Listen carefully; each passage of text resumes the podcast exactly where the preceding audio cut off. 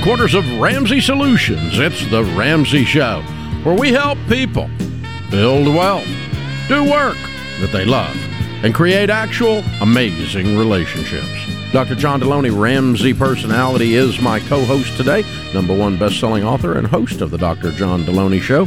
If you've not checked it out, it's on all things mental health and relationships, and uh, quite a lot of stuff going on on this podcast. You should check it out, it's a lot of fun and it's one of our more popular things we're doing around Ramsey Networks these days. So be sure you do. Phone number here: triple eight eight two five five two two five. Leon is in Philadelphia. Hi, Leon. Welcome to the Ramsey Show.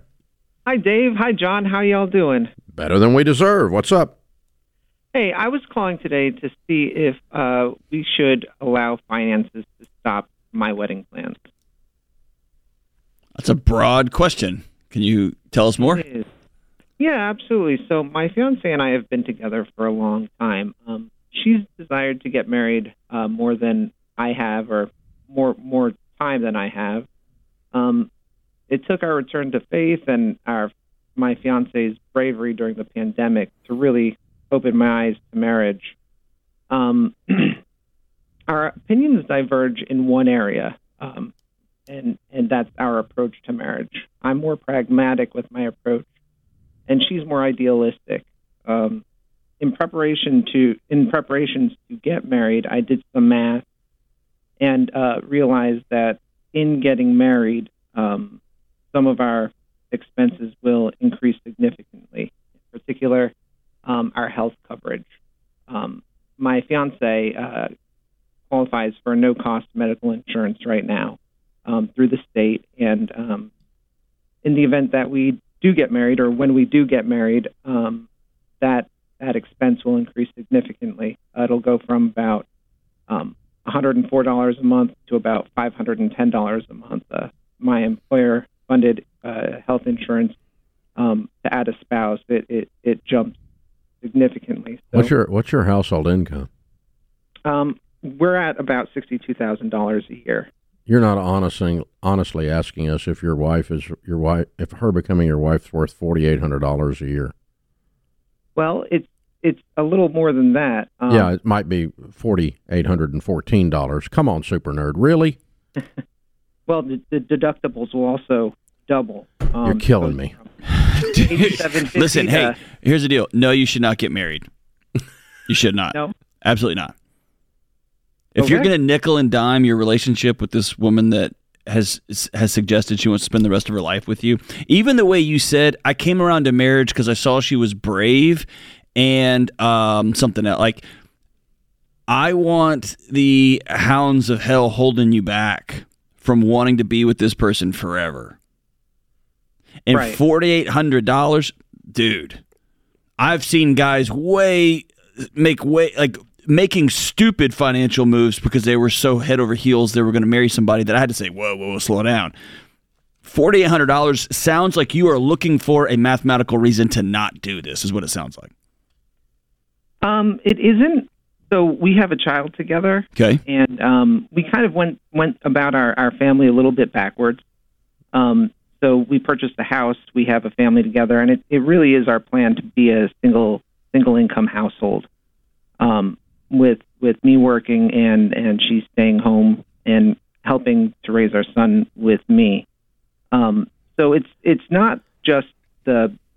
I, I know that if we pursued um, plans in a more traditional way, Leon, uh, how how old are you? Forty. Are your mom and dad still married? No. Nasty divorce. No, um, I was young. Hurt you though. Um, yeah, yeah, it definitely did, and um, I do think it had an impact on my view of marriage. I do too. Um, in terms of you know what. And so you're you're looking for a way to intellectualize a spiritual and emotional decision. Yes.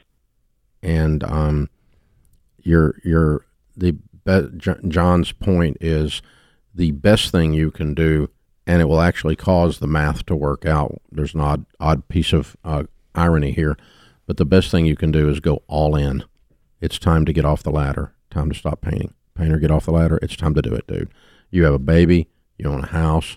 In every form, you're married, except in your emotions where you have finally let go of that last little piece of control and that last little hurt little boy named Leon from his mom and dad's thing, and it, it scared him and it hurt him. And that doesn't make you bad. It doesn't even make you weak. It just makes you a human. And mm-hmm. it's time to let go of all that and marry this woman and enjoy her and enjoy life together and enjoy a wonderful future and lean into the emotional, relational, spiritual part of that. And then there is actual data that's called the marriage advantage that's, uh, that shows statistically that married couples end up with a higher probability of wealth and net worth and a higher net worth than singles, particularly singles shacked up. And uh, so the data is actually there. The research is actually there to back this up. That's right.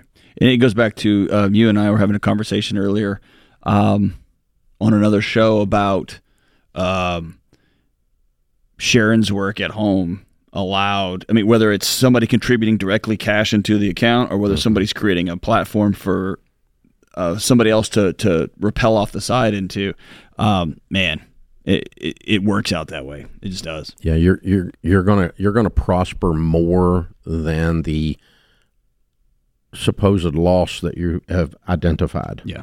And mathematically that's going to end up being true.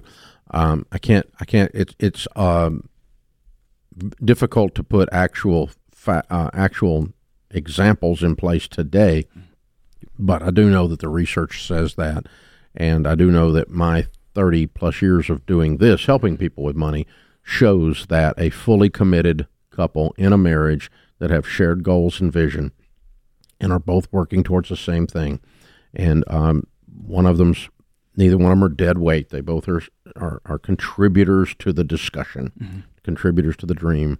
That there's just a trim, you know the career is better, the health is better, the um, obesity is lower, the uh, blood pressure is lower, the e- everything, and all that all of that by the way ends up affecting your dollars and cents too. Absolutely.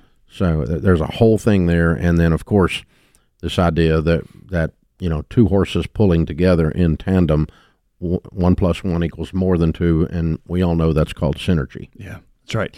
Um, and if you notice, if you listen back to the call, Dave, I, I, it's an old counselor trick, but when somebody would, comes and asks, like, I'm kind of stuck, I don't know if I should do this, I should do this.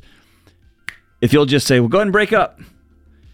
Sometimes they'll exhale and sometimes they'll come back and be like, "I'm not breaking up," and there's your answer, right? Mm-hmm. And so there's a push. Uh, it's it's just an old well, then mm-hmm. you're not ready to get married. And if the first impulse is, yes, I am, then there, now you are you've intellectualized it. You need yeah. to get on that track. And if it's, you're right, I don't need to get married, then you've answered your own question. Yeah. But you also have, by asking these questions, Leon, you've identified some things you all have the opportunity to work on some healing in. Absolutely. That'll, uh, that'll release a lot of positive stuff in your relationships and in your money.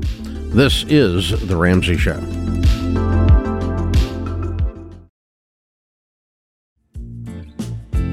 Ken Coleman, Ramsey Personality, is my co host today. Thank you for joining us. Open phones at 888 825 5225.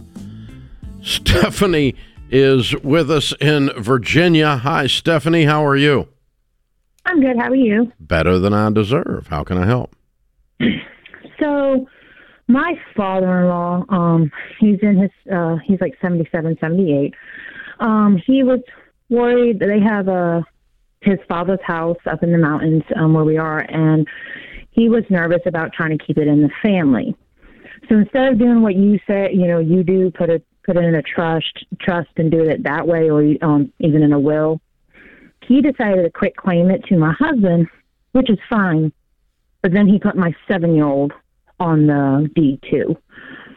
So I don't know anything about repercussions for my seven year old or how to even get him off it since he is now on it. Um, and we do have family members in there renting it too. So this has just kind of made a big mess while we're trying, because we're still in baby step two, while we're trying to do all of this. Well, it doesn't affect you because you're not having to write any checks regarding it, right? No, no, it was it was paid off. It was owned between him and his sisters, yeah. and all of his sisters gave him their rights to it. Yeah. Okay. So I'm just more worried about my seven year old. No, you're not. You're just pissed at your father-in-law because he throws his weight around. Uh, he. It's completely inappropriate. What, he did was completely inappropriate. Yeah, you don't do did, that. you don't do thought, that to somebody's kid without talking to the people and getting approval. This guy just thinks no, he can do what, whatever he wants to do. What we thought he was going to do was just put my husband on it, which we agreed to, and then all of a sudden he put my son on it too, yeah. and we had no idea. Yeah, it's completely inappropriate. I mean, yeah. anybody call the old man and go, "You're not supposed to do this crap." We told him that this was a shock to us and that this is not really what we wanted and yeah. it's not okay. he's just kind of it's not okay. he's just kind of in his way. So yeah. So I don't, know, I, I don't know that it matters. I don't know that it affects the kid. Uh, the okay. only way i can see it affecting the kid is if a renter fell and broke their face and sued the owner. Yeah. And your kid ends up with a half million dollar judgment on him yeah. Because your drunk yeah, relative I, fell off the porch and broke their face. You know. Yeah, I mean that's why I was worried about just repercussions of yeah. my old. Like, well, it's also the repercussions husband, of your husband. Yeah. Yeah. Same thing because yeah, you guys you guys now have a property in your name. And by the way, uh, when the taxes come due, who's paying yeah. the taxes? So this happened in like uh, uh, like October last year. My father-in-law helped us pay the taxes because again, we still get a tax helped return. you pay the taxes.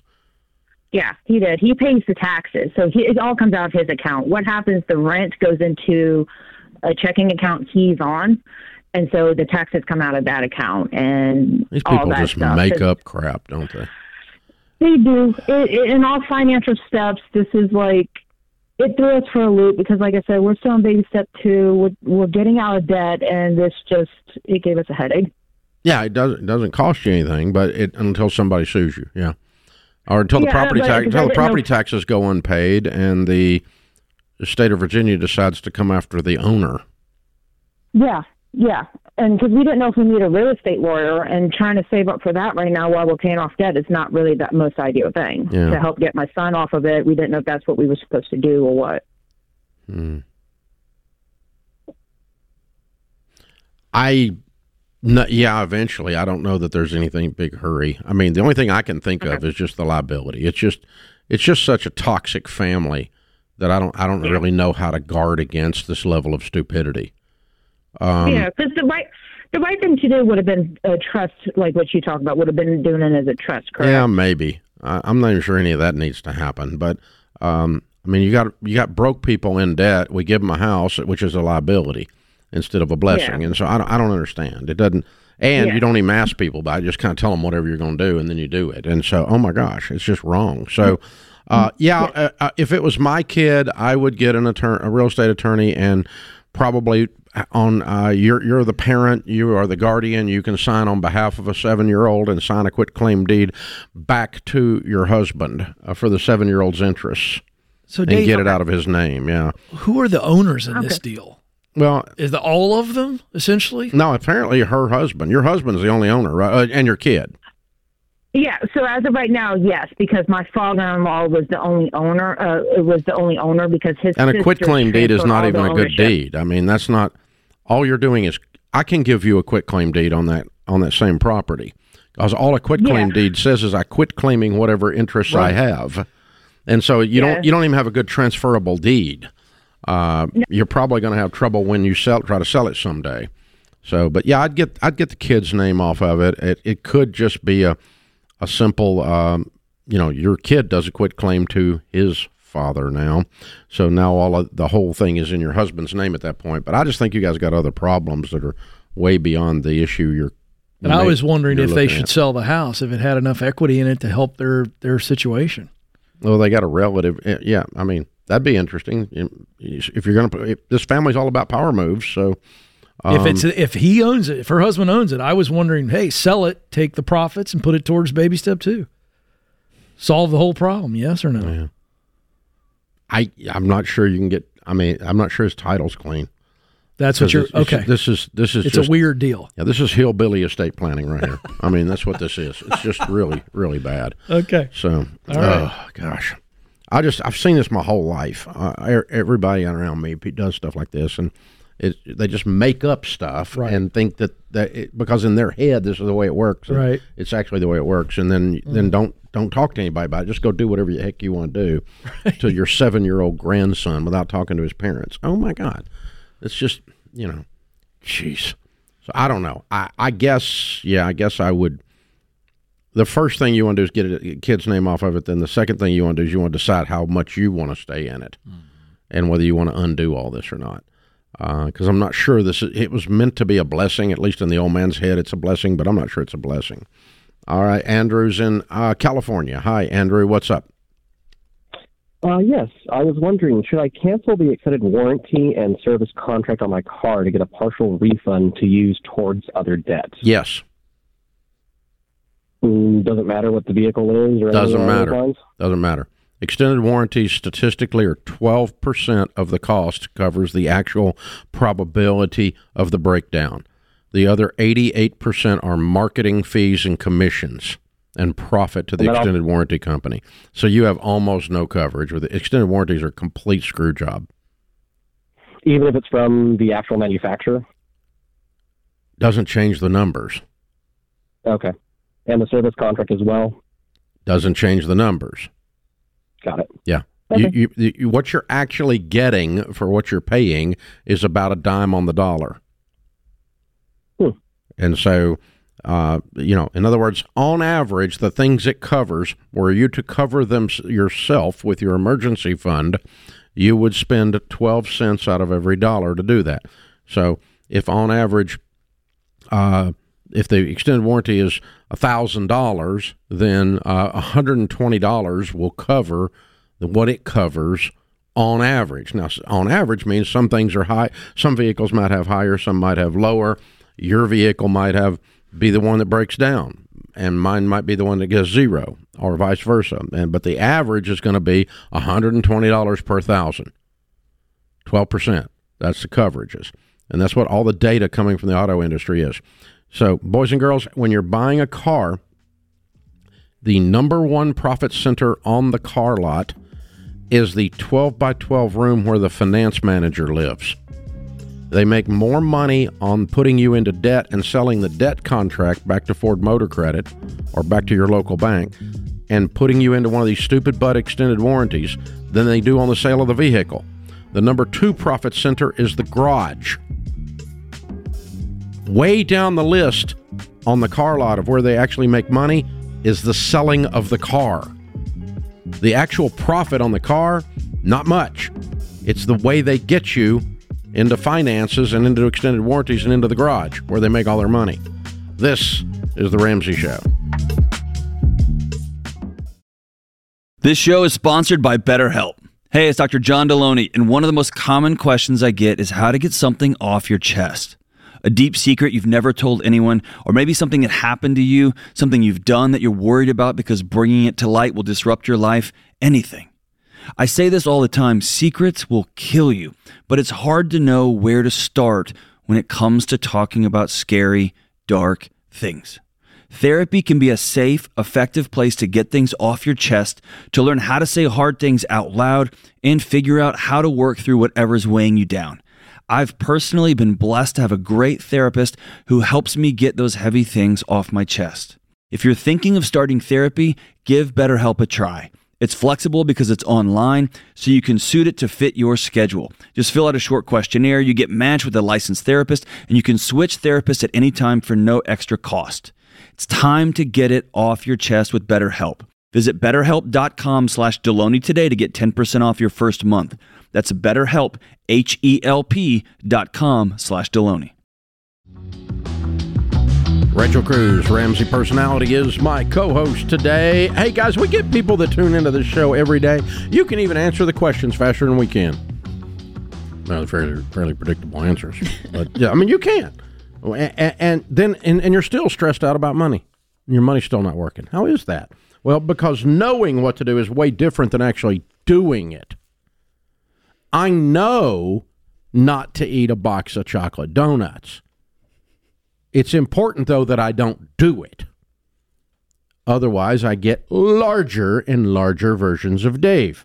And the proven way to change your behavior with money is the same thing. It's you have to get plugged into a program. Financial Peace University has helped over 10 million people get out of debt, become wealthy, and change their family trees. The class is the difference between trying to get in shape by yourself or reading a book on fitness versus actually going for a walk and backing off from the donuts. Hey, that's why this class has worked for millions. After nine weeks, you'll never handle money the same way again, and you'll make progress faster than ever. Don't just listen to this stuff, this show. Do it. Join a Financial Peace University class at RamseySolutions.com slash FPU.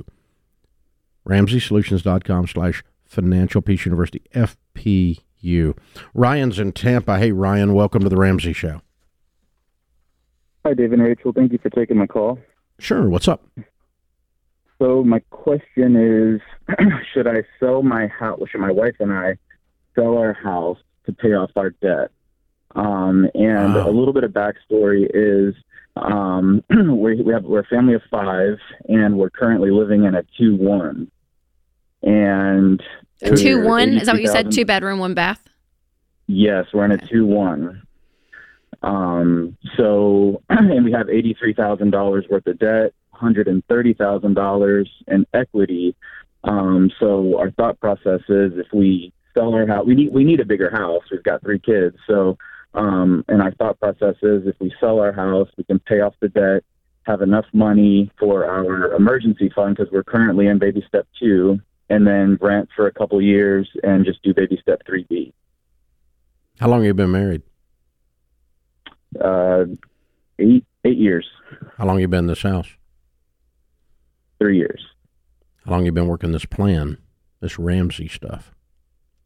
This Ramsey stuff. I've been Dave-ish for well, we've been, we've been Dave-ish for a couple years. The, no, when did you start actually getting so serious that you're willing to sell your house?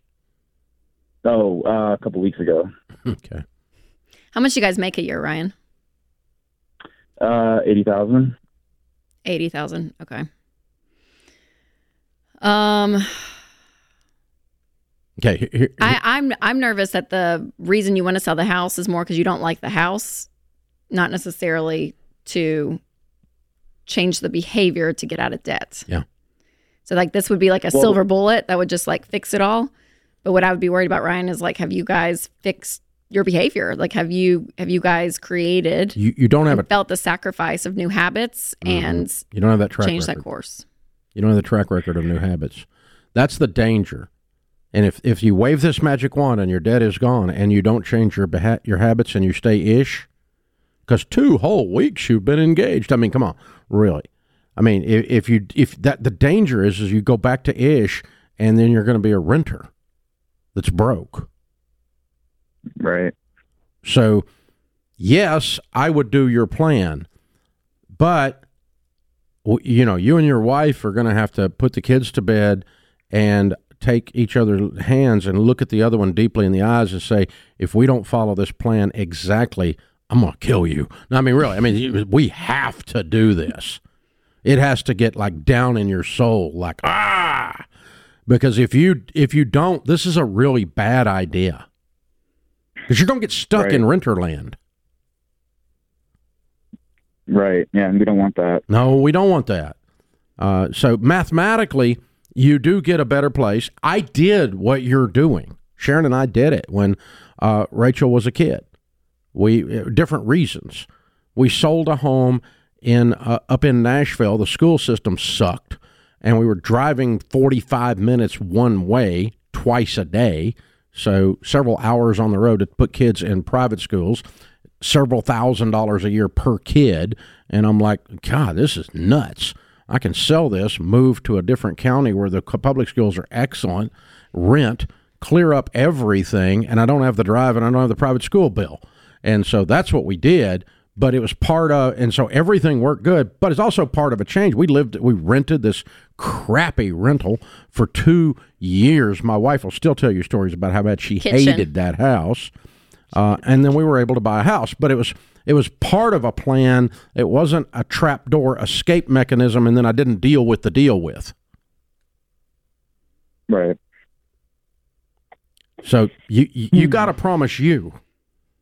Your wife's got to promise you. Your wife's got to promise her. You got to promise her that that we're going to lean in and stop the foolishness. If you go through with this, I like your plan. Other than that, so Rachel's right. Okay. So if I give you Financial Peace University to get you guys going, will you promise me both of you watch every stinking lesson, every minute of every lesson, and you have a conversation with the coordinator and with the class and you join the group in Financial Peace? If you promise me you'll do all that, I'll give it to you free. Yes, I do. Absolutely. Okay. And you and your wife. Yeah. Now, because that, if, if you'll get in that group, you'll join this group of people that give you positive peer pressure to not do stupid or ish anymore. And that's that's what I'm afraid for you because you don't have a track record. If you told me you've been doing this six or eight months and you'd already paid off thirty thousand dollars worth of debt, making eighty, and you Right. guys were on a tight budget, and you and your wife were close knit and unified, and we were getting after it, it'd make this call instant Yep. to yep. go do what you're talking about Yep. doing. And that's always the danger with, you know, we even get people that get an inheritance or they, you know, some type of large amount of money comes into their possession and they're able, which is a blessing to be able to knock, you know, the debt out. But again, Ryan, like you, you buckling down and really promising, and you guys are in a hard season with three little kids and, you know, it's a lot. And so you can't allow the stress of life, the exhaustion that you guys feel to get you back in habit in habits that got you here in the first place. So truly staying the course is what is going to be it's what's going to be huge and and it's exciting, right? And on the flip side, it's like if that part is true, then you guys are going to be really far ahead in these steps and you Yeah, guys are going to you're real. you're going to feel a lot of freedom, which is which is really good. great. And, and rent the cheapest thing you can rent that is a bigger, nicer house. It's not a two one with five people. Okay, but don't go rent the Taj Mahal because every dollar you spend on rent is going to slow down your savings for a purchase later. So the house we rented, I just explained to you. My wife was not happy with it. It was not glamorous. It was the only thing it did is meet the goal of getting our other house sold and getting in the correct county where the kids could be in school system. And uh, so that that you know, and we didn't have the private school bill, and we didn't have the drive anymore. So we got quality of life, we got money back, and and, and you know our our rent was not that high, um, even back in the day. But yeah, uh, well, back then, you know, when dinosaurs roamed the earth, you could get cheap rent. But yeah, no, I mean it's it's a it's a thing. It's a process that you're you're resetting your mind in this thing, and it's just very important that you do this right. So you know, Yeah. getting getting the habit patterns that are it it. it you know, I made a comment about donuts earlier, and it's exactly true though on that. The the correlation with fitness is, I mean, fitness is not a one time event Yep. it's a daily event um, of of nutrition and caloric intake and calorie burned with exercise. You And know? choices that you make. and choices with yeah. everything, yeah. controlling the person in your mirror you know i mean Mm-hmm. it's, it's incremental people who are vastly successful at their marriage didn't send flowers one time to their wife they every day every week do something in their marriage it's not a singular event you can't go be a jerk for f- forever and then go on one cruise and she's happy. That's not how this works. This is the ramsey show. I saw some recent financial statistics, and there was some pretty troubling news. When families were asked how long it would be before they faced financial hardship if a spouse died, nearly one third said they'd be in trouble immediately. Another 44% said they'd be financially drained within six months. People, it does not have to be this way. Term life insurance plans are just plain cheap, and companies have made it even easier by not requiring exams in many cases. There really is no excuse to leave your family in this situation by not having life insurance. This is why I talk about Zander Insurance every day. They're committed to protecting families with the only products that I recommend, and their team keeps the entire process simple and affordable. Go to Zander.com for quick online pricing or call 800 356 4282. This has to be a priority. If your family is in this situation, you need to get this done. Thank you for joining us, America. Open phones at 888-825-5225. Jade Warshaw, Ramsey Personality, is my co-host today. So let's talk flips for a second. All right. Since um, gymnastics, real estate gymnastics, doing flips is a, a big deal. So I did my first flip in 1983. The year before I was born. So that would be 30 years ago, right? Or 40 years ago? 40, uh, 40 years, ago. 40 years ago. 40 years ago. Yeah. The first flip I did, I was so stupid that I thought that everything that was a foreclosure was a good buy. That if it said foreclosure, that it must be cheap. Mm. I equated foreclosure with cheap, which sometimes is true. I think most people do. But I bought a, a HUD repo. They used to put them in the newspaper, and you would bid on them. FHA ref, ref, FHA foreclosures, HUD repo. Out of the news, you had a newspaper as a bid process. I turned in the bid. I talked a banker into financing 100% of it because I had a real estate degree. I was a real estate guy.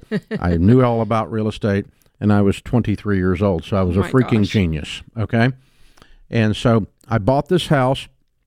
Um, I knew everything about the house before I bought it. I'd gone through it with a fine tooth comb. Okay. The um, in those days they used uh, we we used uh, uh, copper pipes Mhm. for the water supply, and the co- the house had been sitting empty, and so the copper pipes had frozen and split, and so it was pretty much a sprinkler system Mhm. underneath Mhm. uh, and you had to go through and redo the copper pipes. And I knew how to do that because I'd done renovations work in high school, working for my Wow, dad in the real estate business. So I crawled around on my little back under there with a little torch and fixed all of the, spliced all these pipes, fixed all the pipes, uh, put new carpet in it, went in it on the weekends, and Sharon and I repainted it. Okay. And I kept all of my receipts for what I spent and paid myself zero labor. Okay. That's how stupid I was. And we put the house on the market, and it sold in five weeks. So I'm a huge success. Net, net, net. When I got done, I added up what we had in it, what we paid for the closing cost, what we paid on the closing cost on the resale, mm-hmm. what actual, after every dollar is recorded, what actual net profit did I make? $842. You're an overnight success. I'm now a game on. Can't nobody tell you. I'm you nothing. obviously good at this. Which means that I probably paid myself what a dollar an hour Yeah. labor. Yeah. Well, You know, I didn't get paid for the labor. The oh eight hundred and forty-two was with this free labor I had. I had slave labor, me yeah. You and were my wife, own. and my wife. Yeah, so we're in there. So that was job one. Okay. Okay. The next one, I I bought, and I thought, well, I'm not buying any houses in bad neighborhoods because I don't know anything about all that stuff. I'll get in trouble. But this guy called me up, and he had a house, and he sold it to me for seven thousand dollars. And I ran the what I thought was the estimate, and I had three contractors look at it and give us bids. Mm-hmm. And uh, the first contractor wanted a fifteen hundred dollar deposit up front. Never saw him again. Right.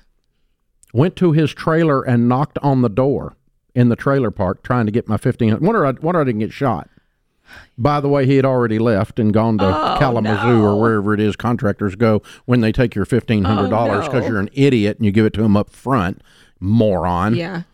And so then I started on the second contractor, the third contractor, the fourth contractor, and uh, when I finished with that property, it I had already done a whole bunch of other deals by then, uh, like uh, sixty or eighty more deals. Mm-hmm. Oh my gosh. Uh By the time I finished that property, I ended up only losing fourteen thousand dollars on a house I paid seven thousand for four and a half years later. Oh my gosh. This is how dumb I am. So if that had wait, if that That's second house had been your first house, I would have been out of business. Yeah. I would have been Nate. yeah, you would have been like, I'm never doing this. my again. wife would have been going, yeah. Instead, I managed to delay the pain on that one, meanwhile, doing a whole bunch of others, and I made a lot of money. Yeah. I made a lot of money. I ended up in my life, I have owned over 2,000 pieces of real estate. I flipped real estate as my job for four years. Buy, I was using 90 day notes to fix them and flip them. I made, and I started buying property at 70 cents on the dollar minus repairs. Wow. So a hundred thousand dollar property, I buy it for seventy minus the repairs. That was the formula. and that means I bought a lot of foreclosures, a lot of estates. I did some historic rehabs. Mm-hmm. We've done a bazillion deals. I can walk around Nashville and you I did that house, that house, that house, that house 30, 40 years later. I want to take that tour. And uh, now you don't want to be in that neighborhood, probably. But um, Okay. some of those neighborhoods are now gentrified. But um, Got you. yeah, they've come back a long way from seven thousand dollars. Now it's two hundred and sixty to live on that street, and it's a great property. Not really, still in Dodge City. You shoot up and down the street, if it's Dodge City. I don't care whether it's gentrified or not. So anyway, the uh, you're killing me here, but yeah. So this is this is my real estate career. So when I get aggravated at the idiots on TikTok, it's because I was one of them. yeah. Okay.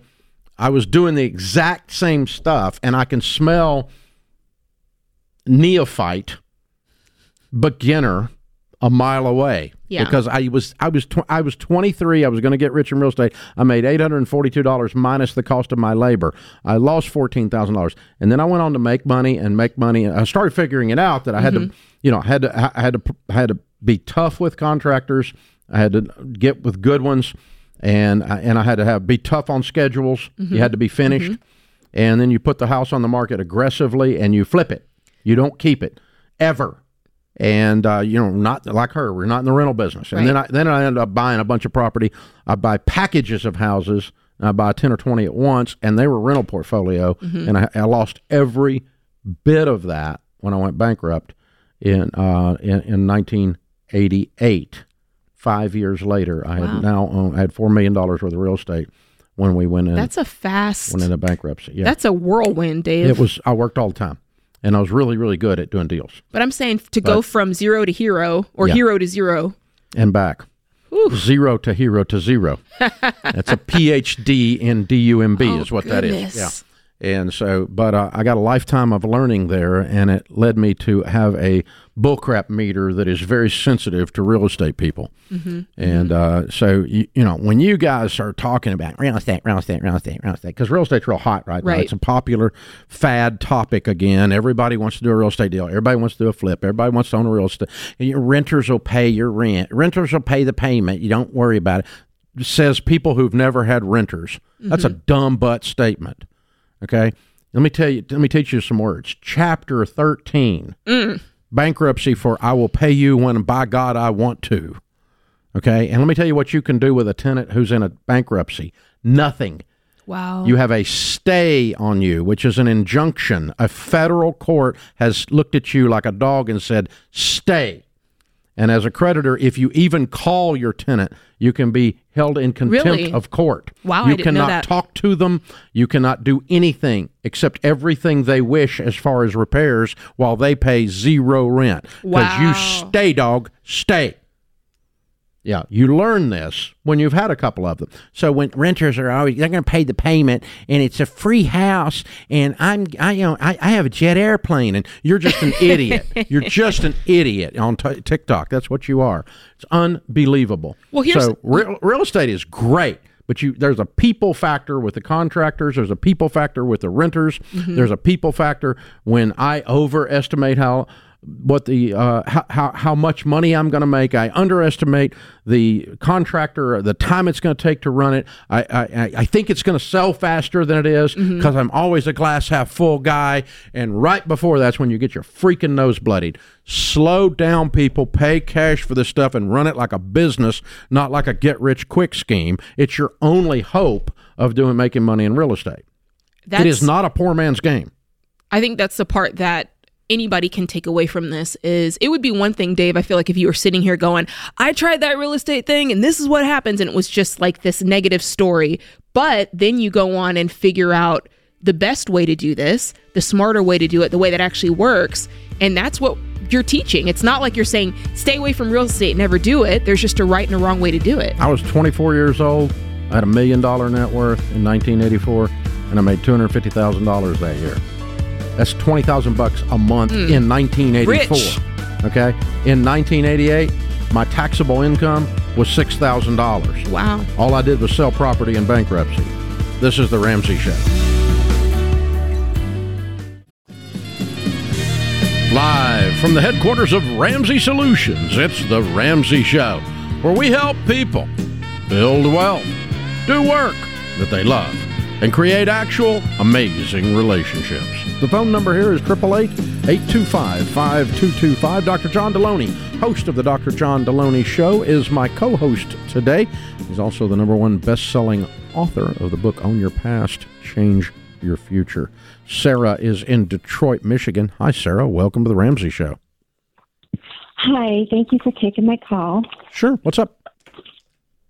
My father in law bought a home for my husband's ex wife to live in about 15 years ago. Whoa, um, whoa, whoa, whoa, whoa, whoa. Stop, stop, stop, stop, stop, stop. This sounds hillbilly already. I'm having trouble. What? what in the world? I know. Like You know I what can hear Your- the your banjo music is husband's playing. dad bought your husband's ex-wife a house to live in. Yes. And a, Why? moon- and a Uh, moonshine yeah. still out back?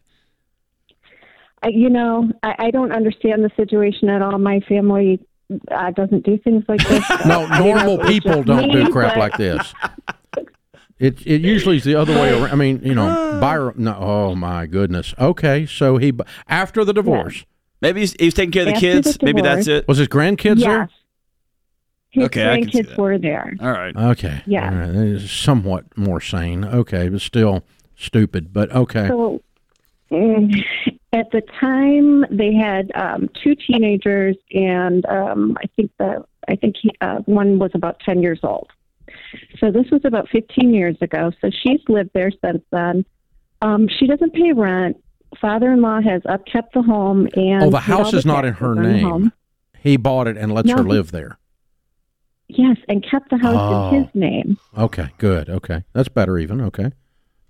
Is it? Yeah, This is going to be a supernova. I can't wait. this is gonna be great.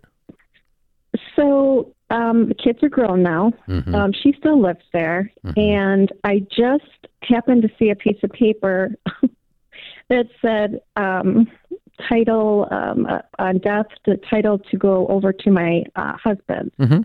when my father-in-law passes away. Mhm. Mhm. So Okay. I guess my father-in-law is expecting my husband to keep the house up and No, um, pay. I don't care what he taxes on it. expects. No. As my wife told me Yeah. once, John, I'm not doing chores for you after you're dead. Ooh. Yeah. Ooh. Okay, so here's the thing. Uh, regardless Yeah. of how it occurred, where it is today is Stupidville. Can we agree with that? Yeah. so your weird. da- your husband needs to go sit down, have a cup of coffee with his dad, and say, "Dad, uh, I don't want to have to deal with this crap. You need to deal with it now." Uh, Yeah. Ex-wife doesn't have a reason to live there anymore. Free. The kids are grown and gone. She needs to move on now. It's not mean. It's weird. It's weird. Just She's- say it out loud. She's It's lived rent free for 15 years. strange. He did it because he's a grandpa's heart. I got it. I got a grandpa's heart. Right. And grandpa's heart Well, sometimes will cause you to do sweet. stupid butt things, and he did a stupid butt thing, but he needs to handle this before he dies. What? Yeah. Okay, so I, don't, let, let, I don't even know. I can hear in your voice he's not going to. So? Your is your husband a wuss when it comes to his dad? A little bit. No, that would- Dave, of course he is. He bought his ex-wife a house, of course. Yeah. Okay, so here, here you, you really you need to give your run down to Walmart and pick your husband up a backbone. They're on aisle three, and you need to send him on over to his dad and say, "Dad, I don't want this house unless you move her out before you die, because I don't want to have to deal with her. She's my ex for a reason. We don't want the house. Take my name off the deed, or get her out. One of the two." Because I'm not going to have to deal with evicting my ex-wife. Because the day Right. the day you inherit this, she gets evicted if she doesn't move voluntarily. Right, which I don't think she will. after Is all the free time. ride that comes to an end, my girl? Time to move. Yeah. And, and when Dave starts talking French, you know he's serious. That's hillbilly French right That's there. right. Uh, yeah, redneck. Would it- That's just not. This is dumb. Go ahead, Sarah. Would it be an option for him to instead just deed the house over to the ex-wife since he wanted to? If he wants to give it to her, he can give it to her. I don't care. This is a weird freaking family. Okay? But I if I'm in your shoes, I want to tell you what I'm trying to do with all my sarcasm and bombasticness is you think this is crazy and you're right. That's what I'm trying to do is Yeah. affirm you. Your feelings about this are completely correct. This is Strangeville, Stupidville, Weirdville. Okay. And let me let me affirm one there more are three thing for conjun- you. There are three towns right together, and the intersection is your ex is ex wife's house. Okay. And oh, Sarah, I'm so glad let- it's not just me. Okay. It's not hold on. Sarah, there's it's one- 22 million people listening to this going, "Oh my God." There's another layer to this. Also, you're realizing in real time your husband is uh, like Dave Dave eloquently said doesn't have a backbone and hasn't dealt with something that should have been dealt with a long long time ago. And it's right for you to also feel that sense of who who is this guy? When things get sideways, he just goes, "Oh, so it's going to be okay." This is ex-wife. This is somebody that's out of his life. They went through a legal process. Should've It's been. over. Should've and so been. you're Right. right to call him on that as well. Y'all need to have that conversation because you're losing respect for him, right? Here's the thing: he's going to deal with it, or he's going to deal with it, or he's going to deal with you. He's going to deal with it with his dad. He's going to deal with evicting her after he gets the house, or he's going to deal with you. He gets to deal with this. It's not an option. He just gets to choose what he deals with. And the easiest Yeah, path is go sit down and put have a cup of coffee with his nutty father right. and Yeah. go, Dad, no, I don't want this house. No, I don't want your timeshare either. Don't leave me that either. Both of them are dumb. Right. I don't want this. You know, And i if dad won't Yeah. deal with it, then you two need to decide um, are we going to go through a legal proceeding and evict her and sell this house and then Yes. she's going to sue us and all that? Or are we going to deed the house over to her and just walk no, away? no, I'm not giving it to her. There's no way. There's no way. She just needs to leave. Uh, this is this woman has had. I've had enough of this woman already. this new- this woman needs to move out of this house. Okay, my God, what a freeloader. And so no, Okay, I was feeling guilty. no, you don't need to feel guilty. This is dumber than a rock. So here, here's what. Okay, here's the steps. If it's me, you need to sit down with your husband, and the two of you need to address the fact that he won't address this. John's right, because this is going to put a splinter in your all's relationship. You don't want to leave there. Number two, then he needs to go. Really, he does need to go sit down and talk to his dad very calmly, nicely. He doesn't have to be as crazy as I'm being on the air. I'm doing that to give you strength and remind you that you're normal and that what you're thinking is real. Because the, the voices I just gave were also in your head. So I'm just I'm just saying them out in the loud. Okay. Now he sits down with his dad calmly and says, "Dad, this is weird. I don't want to have to deal with this. I don't want to have to deal with her. That's why she's my ex, and you need to move her out of there before you die, or you need to take my name off of this whole thing." If dad won't deal with Yeah. it and he leaves him the thing, the instant dad is ill, your husband needs to tell his ex wife she has 30 days and we're going to be selling the house. You've got to move. And your husband needs to handle this. None of this are you responsible for. He has to man up and handle this. It's his freaking family and his freaking mess, and he's got to do it. And you got to kick him hard enough to get him to do it. This is The Ramsey Show. Guys, it's no secret that the real estate market is weird right now. So go with a mortgage company you can trust to have your back. Churchill Mortgage. Churchill is Ramsey trusted because they're stable, reliable, and focused on you. At a time when a lot of companies are being bought out or going out of business, count on Churchill Mortgage to stick around. They've been doing things the right way for over 30 years, and they'll keep doing them the right way for 30 more. Get started at churchillmortgage.com. This is a paid advertisement. NMLS ID 1591. NMLSConsumerAccess.org. Equal Housing Lender. 1749 Mallory Lane, Suite 100. Brentwood, Tennessee 37027. Okay, guys, when you are making your financial decisions and your analysis around your financial decisions, here's a couple of rules for you that the wealthy people do. Okay? They make their decisions based on the principles that are going to take them to their goal. Now, we are sure after 30 years of doing this that one principle is your most powerful wealth building tool is your income. And when you get rid of debt, your probability and speed by which you become wealthy is increased. The more debt you carry, the slower you run towards being a millionaire. It's a math thing. And all the data is there with all the people who have done it. The second thing you need to do is you got to be really careful. And this is a trap I fell into when I was um, young and stupid uh, because I'm really, really good with math. And I'm really a math nerd. way bad, like pocket protector, calculator on my belt, math nerd. And if that is you, you will get paralysis of the analysis if you're not careful. What I learned that wealthy people do is they don't get caught up in the nuances of the math. They do what we call big math, meaning they're looking at the big chunks and where that's taking them. And when I'm doing things here on the air with you, I don't use a calculator. I don't need one because I'm typically not doing nuanced mathematics. I am looking at the big chunks. Now, what I mean by that is if the big the the, the, the uh, if you do nuanced math, you say, "Oh, I have forty-seven thousand dollars in an Allied account that pays me four percent. Why would I pay the off a student loan that is two percent, or a mortgage that is two percent? I'm making four. I'm sorry. No, I'm sorry. I'm making four, and the student loan is seven. Why would I? Why would I do that? Because I'm losing that money. But then you actually do the math. What is four percent of forty-seven thousand dollars? It's eight hundred bucks. What is the spread? Two percent spread, and this is your leverage factor.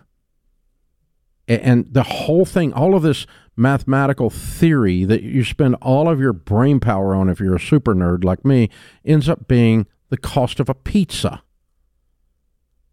which proves that you are concentrating on the wrong things. The right things to concentrate on are the big things, the things that are going to take you where you want to go. And it's not, am I getting rich on, I get, because here, here's an example, okay? I use a Discover card and I get 2, 2% back. Okay, so let's help, let me help you with this. So you spend a $100 because it sounds like I got 2%, 2%, free 2%, 2%, 2%. Oh, God, I'm so smart. I got 2%. This is the super nerd inside your brain, right? But let's do it. Okay. $100 spent is how much? $2.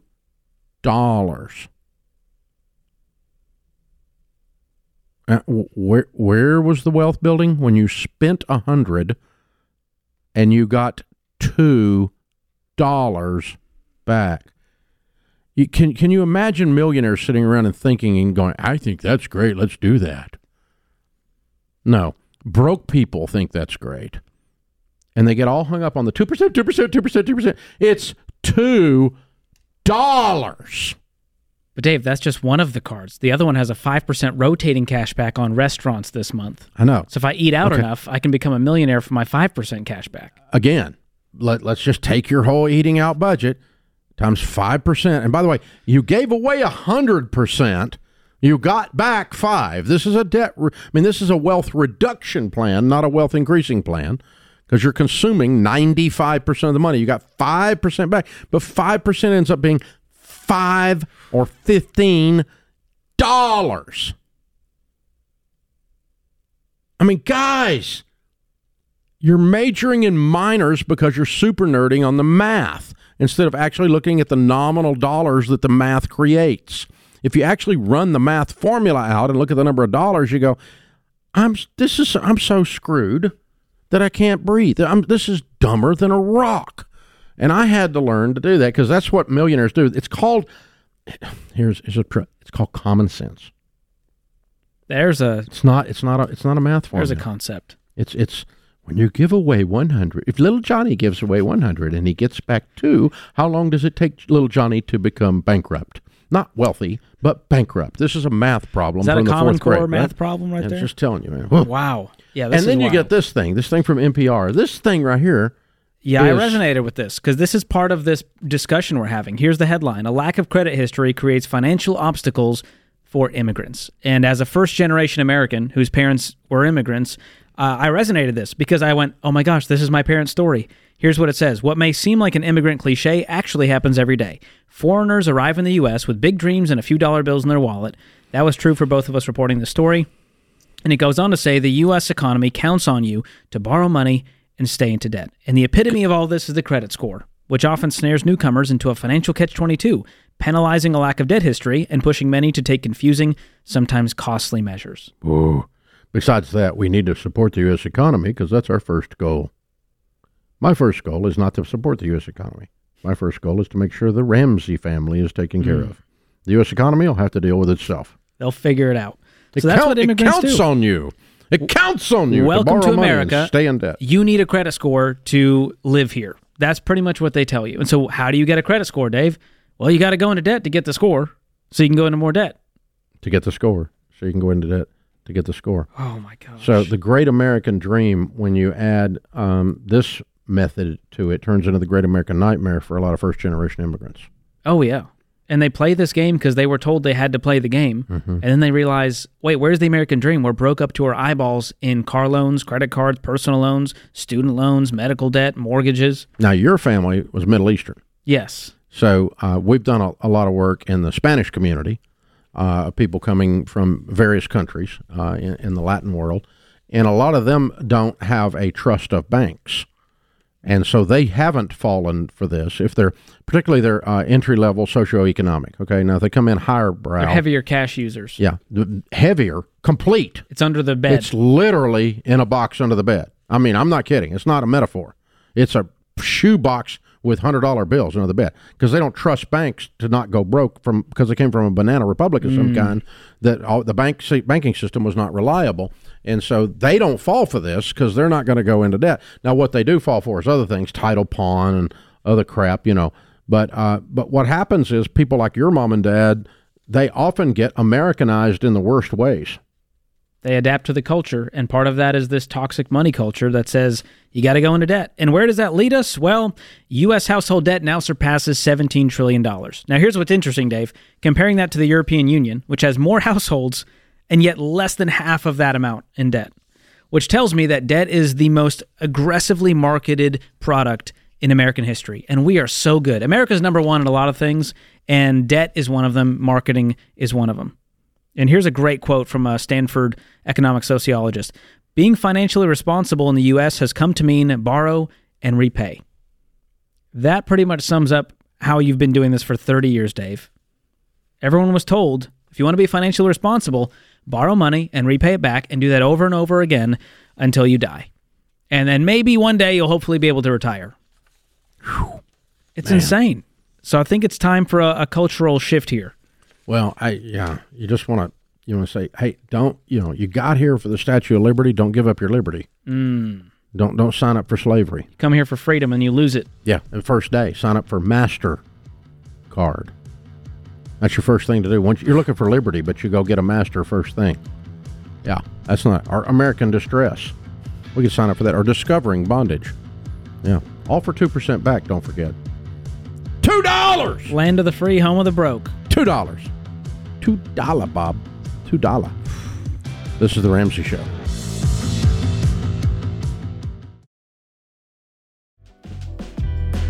The Ramsey Show question of the day sponsored by Neighborly, your hub for home services. Most American homes have dozens of appliances, and chances are at any given time there's something wrong with at least one of them. Mr. Appliance, a Neighborly brand, offers expert appliance service on your schedule. Visit neighborly.com to find home service experts, including a Mr. Appliance in your area. Today's question comes from Jonathan in Florida. I am 35 and my wife just had our first baby. I have roughly $43,000 in debt. My annual income is around $73,000. I'm wanting to start my baby steps, but I had a quick question about baby step one and two. I have a credit card that is maxed out at the $1,000 limit. If I pay that card off, can I count that as my baby step one and then tackle my debt snowball while simultaneously putting $1,000 cash in my savings account? No, John. That is so convoluted. No, no, no. No. Because no, a maxed out credit card for thousand dollars is not considered your emergency fund. Your emergency fund is considered cash that you have saved, So your bef- own money. So before you pay off your credit card, you save a thousand dollars cash. Mhm. Then you start working to pay off your debts, and No, this I- might be the first one you pay off. I appreciate Jonathan's. You know, I have a thousand dollar limit, you know, just cash out a thousand dollars, put that, and then the throw it in my underlying the underlying bull snowball. crap in this question is that he's going to use his credit card as his emergency. I know fund. he's going to go cash so out next time he has an emergency, he's going to use a stupid credit card. So that's the underlying bull crap. Yeah, that's just No, sorry, Jonathan. Wish it was that easy. You know, Sharon, It's Rachel's mom, when I when I do crap like this, Jonathan, she goes, "You're scheming and scamming again. You're trying to find a shortcut. Quit scheming and scamming. Just do the work, boy." That's Sharon. That's Rachel's mom. That's that's that's what I get. So yeah, Jonathan, just you're scheming and scamming, Jonathan. Just do the work, Don't boy. scheme and scam. I mean, oh my gosh, that's it. Yeah, quit. You cannot scam your way into wealth. Okay, you can't even trick yourself into it. And uh, so, No, we're not going to go thousand dollars in credit card debt for the emergency fund, but we appreciate the question. so cute. Here's a more sophisticated problem. So this was sent to me via Instagram. Appreciate all my Instagram people out there because they will send me things a lot, and they're like, "Oh my gosh, what do you think about this?" or "What do you think about that?" And this one came you know, up. people might send me stuff too, but I don't look at it, so I wouldn't know. Uh, you have to, you like read the messages or something. Is that what you're Dave, supposed to do? I am part of the people. These are my people. So yes, I get on and talk to people on social media. You Oh, could too. Social media. You could oh, too. That's how it works. They're real people out there on the other side I that enjoy your stuff. You I- should get I in. love them and so much, I'm not gonna get on it, You Should so, go and talk to them. Anyway, so they're somebody talking yes, to you, and they sent you this. yes, and I read the messages because I read my messages, and they're like, "Hey, I want you and Dave to talk about it," and I was like, "Oh, well, perfect. We're gonna be on the show together." So this was from a New York Times article. And the headline was I've hidden my trust fund for 15 years. Do I finally tell my spouse? So, ready for this? I'm a 44 year old man and I've been married to my spouse for 10 years. We've been together for 15. Unbeknown to my spouse, I have a trust fund that provides me with a monthly income of $25,000. When we first met, I said that I worked as a consultant and they've never questioned it. My spouse, a dedicated doctor, works long hours and doesn't like to discuss work when not on the job. Over the years, I have repeatedly assured my spouse that they don't need to work as my income is secure and stable. They are, however, passionate about their career and have chosen to continue working.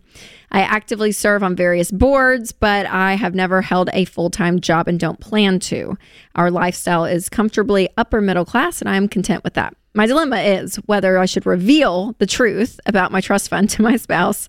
My family members have always advised against disclosing our financial situation, but the weight of the secret is becoming too difficult to bear. What do you do all day? He sits on boards. Oh, that's That's what he said. I don't know.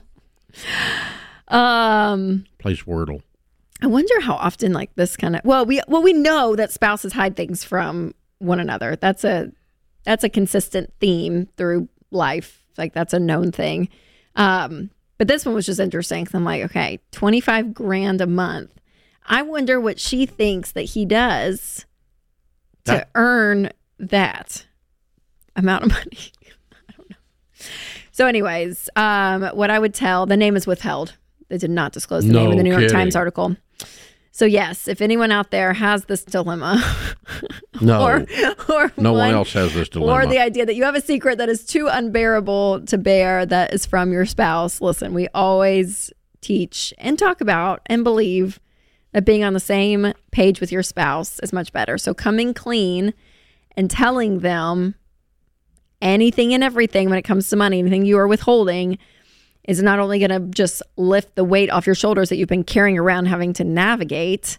Because I think about this situation, which this is kind of is true. I know it's a little absurd, but if you do think about it, I'm like the amount of like probably lies and deception that had to have occurred to cover the big lie. to cover the big lie. That's a lot of work in life, and I don't know who has time for that. So I'm just like free you're, yourself. You're burning an awful lot of calories. Free being yourself. A liar, being a liar. and and you've been with your spouse for 10 i mean like i mean i think it's fine and then you know what she probably still wants to be a doctor because she's passionate about her work and that's great but yeah being upfront honest disclosing everything regardless of whether it's a $25000 trust fund or it's a secret credit card that you have whatever it is uh, you and your spouse being on the same page is is crucial to to winning winning long term Yeah. So, um, yeah, you should have disclosed this day one, and you should be continually. You should not have any secrets from your spouse. Hello. Period. I mean, that's just a thing. Okay, you just cannot build a quality relationship on deception. Duh. Okay, so your family is screwed up, dude, because your family is telling you that your money and you're not needing to work is is you how they know your secret and your own freaking wife does not and your family thinks that's good. Your family screwed up. And then they left you money so you don't have to work? That's screwed up. So let me tell you if you're going to participate in the ramsey trust it involves continually working because working is good for the soul like real work. Yeah doing work. Showing up and doing stuff you know? This is not good. This is not healthy there's nothing in this that's fun, or and it's only twenty five thousand dollars, only three hundred thousand dollars a year. It's not like you're freaking rich. I mean, it's three hundred grand. Jeez, no, I mean really. No, I mean it's not. It's not three million. It's three hundred thousand. And what has this guy not done with his life that he should have done? Pretty good. I I agree. He should have done something with his life. Instead, he's the king of Well, he Wordle. could- well, I mean, oh my no, God. I mean, No, really. I mean, He could I be serve sitting on, on- boards. That's code for I don't do much. I'm telling you. Serious. This is wrong. It's wrong, I wrong, agree. wrong, I wrong, agree wrong, that wrong. is wrong. It's deception and it's all glassed over as if my family has said we should not share our money information because your family thinks this money is a bigger deal than it is. It's just some your freaking mind thinks it's more important than your spouse Yeah, and more important than your integrity. in your marriage. Yeah. no. Yeah, you've been living a long time in the in the soup of deception and it's it's poisoned you, man. Really. The cleanest best thing you can do, you'll be like an alcoholic who dr- sits down the bottle when you quit lying. You're going to have a cleanliness of soul that's going to be so good for you. And is she going to be pissed? Well, yeah. Of course she's going to be pissed. She's been lied to for 15 years. Jeez. So, yeah. Ah, yeah, yeah. Of course she's going to be mad. Yeah. I mean, she if she's not, she's a wuss. She should be mad. This is just nutty. Anger is a good thing Yeah. in that situation. I mean, really, you. But you're you're you're living a lie. That's why you had to put it out on the dadgum ethicist columnist page. You have to go to York you have to go to ethics class to figure this one out. This is why we need ethics classes. Ugh, ugh. Yeah, son. Uh, don't and, and Papa, don't do this to your kids. You're better off teach them how to work and give them no money than give them this crap. This is the Ramsey Show. Hey, Ramsey Podcast listeners, if you love the show and want to take a deeper dive, check out our free weekly email newsletter. It's full of trending, helpful articles and tips to keep you motivated to win with your money, relationships, and career. From the best side hustles to how to make friends as an adult. Get what you need to thrive delivered straight to your inbox. Just go to ramseysolutions.com slash newsletter today to sign up. That's ramseysolutions.com slash newsletter. Thank you for joining us, America. We're glad you're here. Ken Coleman, Ramsey Personality, is my co host today. Open phones, 888 825 5225. Carolyn is with us in uh, Virginia. Hey, Carolyn, how are you? I'm doing great. Thanks for taking my call. Sure. What's up? My question is about paying off my mortgage early. I just retired this month, and I want to know if I need to consider the tax implications of paying off my mortgage since the money would have to come out of my 403b. How old are you? 61. Congratulations. How much Thank is your you. mortgage? Uh, 145,000. And how much do you have in your 403b? Once they put in the partial lump sum, it'll be a little over a million. Excellent. Excellent. Yeah. Okay. You're so you're a millionaire. Look at you. Way to go. Yay! What's your Yay. hou- what's your house worth?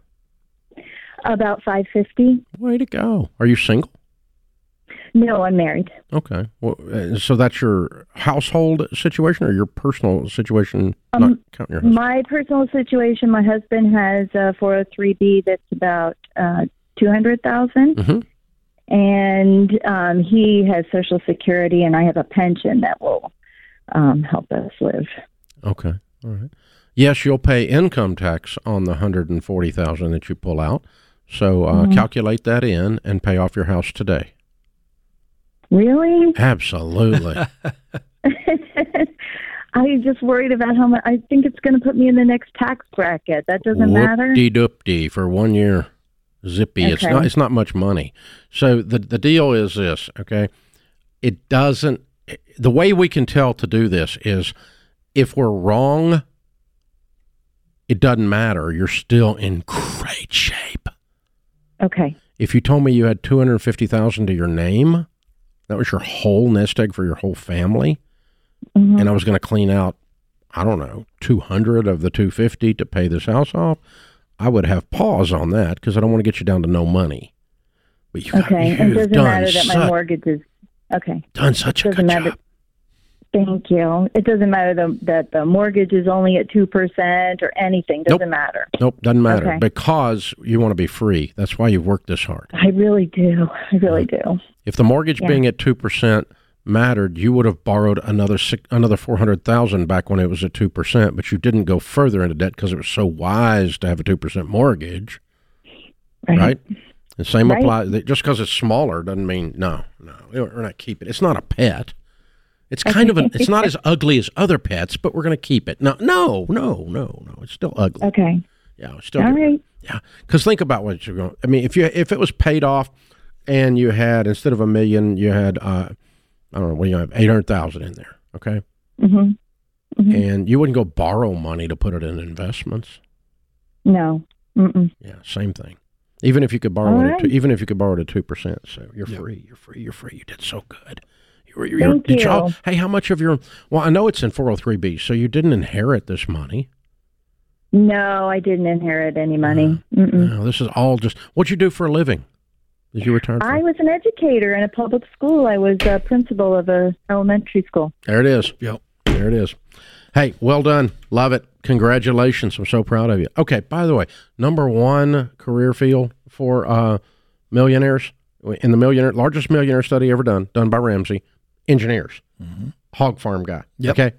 Mi- engineer. Yep. Uh, number three, teachers. Carolyn. Okay. I mean, come on. And teachers can't be millionaires. Well, you, you just probably ought to call Carolyn up and tell her that then. Oh my gosh. Apparently you can be. Apparently somebody did it. So there you go. Teachers, number three. Number two, accountants. Number four, business executives. Number five, lawyers. Doctors, MDs didn't even make the top five. They're notoriously stupid with money. It's like a stereotype. They're like music people or something. They're, I'll tell you what the truth is. The truth is, docs are like music people. The music people in Nashville that I know, there's one of two types dumber than a rock with money or genius. That they don't really there's no middle ground. And I find the same thing with MDs. The MDs, they're really smart with money or they're just arrogant and stupid. Mm. It's just nuts. And they, I'm a broke doctor. Yeah, you are. You worked your whole stinking life to be a doctor and then you're broke. Yeah, because you get off and they apply their.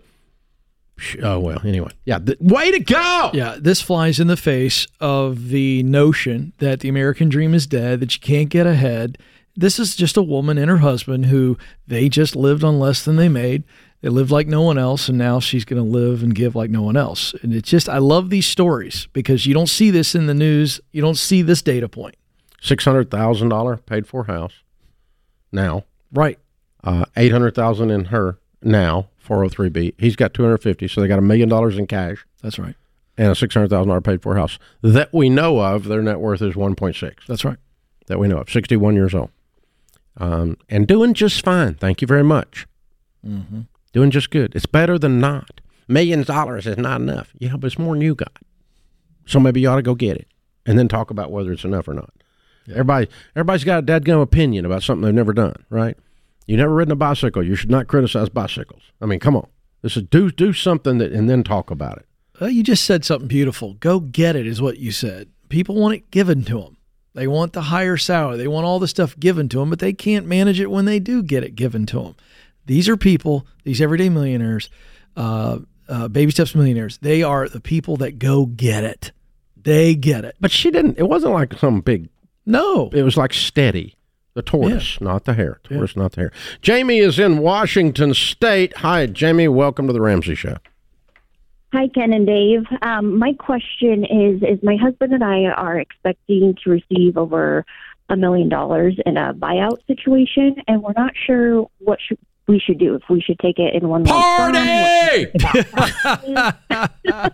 I wish, uh, but I'm not that type. I'm kidding. Just couldn't resist. I was like, I'm not sure what you could do. I think I think I find something. Okay. Wow, what happened? Was he hurt or something? What happened? Um, no, we were. My husband was involved. He had a partnership in a business, and they decided to buy him out. Oh, cool. That's awesome. Okay. so you got a million bucks and you're trying to decide what to do with that. Correct, and we owe a 390 on our mortgage, and that's our only debt. Okay. And our nest egg is 225 around that. Okay. Well, then we got 600 left because we just paid off the house. Okay. Now what are we going to do? How old is he? Um, he's 41. Awesome. What's he going to do now? We don't we don't know. The I, we kind of feel like the options are open. Um, Yeah, like infin- infinite. Yeah. I got 600K to play with. Yeah, let's go do something. We're not interested in maybe staying in Washington. So, but interest rates, we're concerned to move. Yeah.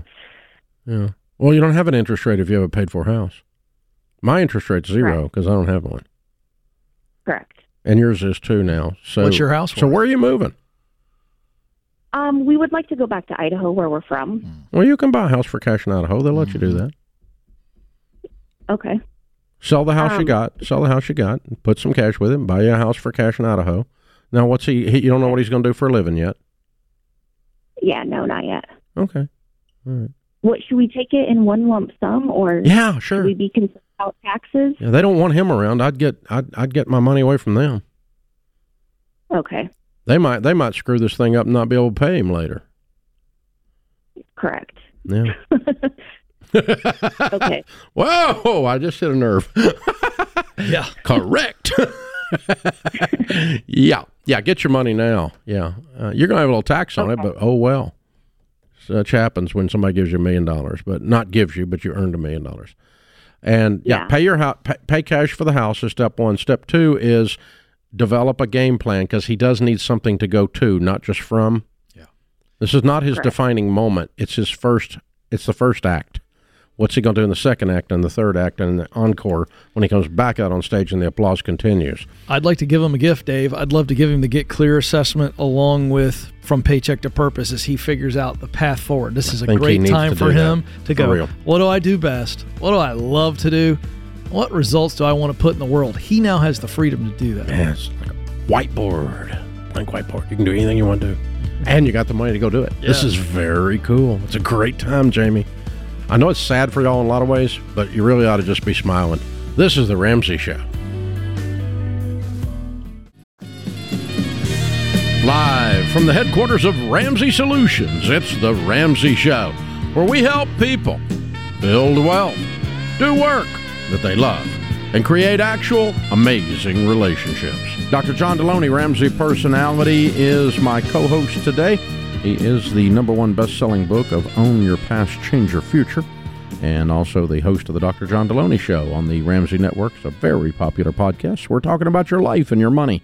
The phone number, 888 825 5225. Rebecca is with us in Louisville. Hi, Rebecca. Welcome to the Ramsey Show. Hi, Dave. How are you? Great. What's up? Um, I really, really would love your advice. Um, my husband, I recently just found out that he committed what you call financial infidelity, and I, I don't know honestly what to do at this point. Okay, so he's been lying to you about money. About what? Yes, because he didn't tell me that he was spending it. Okay. What did he spend it on? And what? How much? He spent about two grand on his credit card for like just stupid stuff like sports equipment, hunting equipment, and like golf clubs. Okay. and it's a big deal because we're on baby step number two and we're trying very hard to get out of debt right now and i we just paid off his credit card this month and i i just can't believe that he just did that and and i never would have found out if i hadn't gone and checked the amazon receipts Do those receipts match up? You didn't notice uh, golf clubs in the house? Well, that was how I found out. I I came home from work and I saw a huge box and I saw that there was golf clubs in the box and then I was like, So what he's the not heck really good at lying. No, he's not. and, and listen, when you're saying that we are working so hard to get out of debt, you're not accurate. You are. He is not. He is living his best life. I know. I been we stick to the well I stick to the budget and I we're going through Financial Peace University. We got married six months ago and that was when we really found Dave like your book a total money makeover and I read it in like a day and he's still halfway through the book and we watched Financial Peace University and he tries to fast forward through half of it and I mean your name unfortunately is now a cuss word in our house and I Let's- never meant for that to happen so I'm Oh, sorry. hey, Dave can handle it. Um, let's get let's get beneath that. There's other things that have happened in this last six months that are tearing you up. What else? I just feel like he is like like I just feel like the trust has been broken and I feel like he's really angry and going through something and whenever I try to talk to him about it like he gets angry again and defensive and uh, it just usually ends up in him yelling and huffing and puffing and I I don't know. Like I thought I mean most of the time we were really good except like whenever he just gets mad and I don't know if it's the shame cuz all the debt is from him. I think it's. like uh, I'm, I'm confident there's shame there, but there's something different, and that is he didn't fully understand how much his life would change when his world went from all about whatever he wants whenever he wants it to building a new life with somebody else that we are going to both sacrifice for. And this is called being an adult. It's called being a grown up. It's called having character. He doesn't have that. He's a child trapped in a man's body They got a credit card that can just buy whatever he wants. And he can keep his wife happy by letting her run around with her little plan while he goes and buys whatever he wants. Yeah. I so- asked him why he did it and he said cuz he felt like he deserved it. There you go. That's the child's entitlement. And so the pro, the, the challenge I hear folks make at this stage is you want to make it about the money. And I want you to hear me say there are bigger fractures in the in the foundation of your marriage that need to be addressed. You think I can save it? A hundred percent. I have not a doubt in my mind. No, I don't think you can. Y'all can. But I, I think he can and you can together. Yeah, y'all can. Yeah. But you can't. You've been trying to fix everything by yourself so far. Money, He him. said no to to the counseling, couple counseling. I've asked him before in the past, and I Well, just then I go don't without know. him. Go without him. Go without him. I'm going to counseling to figure out if the if this marriage can be saved. I wish you would go with me, but if you won't, I'm going anyway. And then your counselor will give you words and uh, help you work through the decisions of whether this makes it or not. But you cannot uh, by yourself make a marriage. That thus the definition of a marriage. I want you to I thought remember we this. on the same page. I want you to remember this You're not on the same page on anything. Yeah, uh, nothing. Yeah.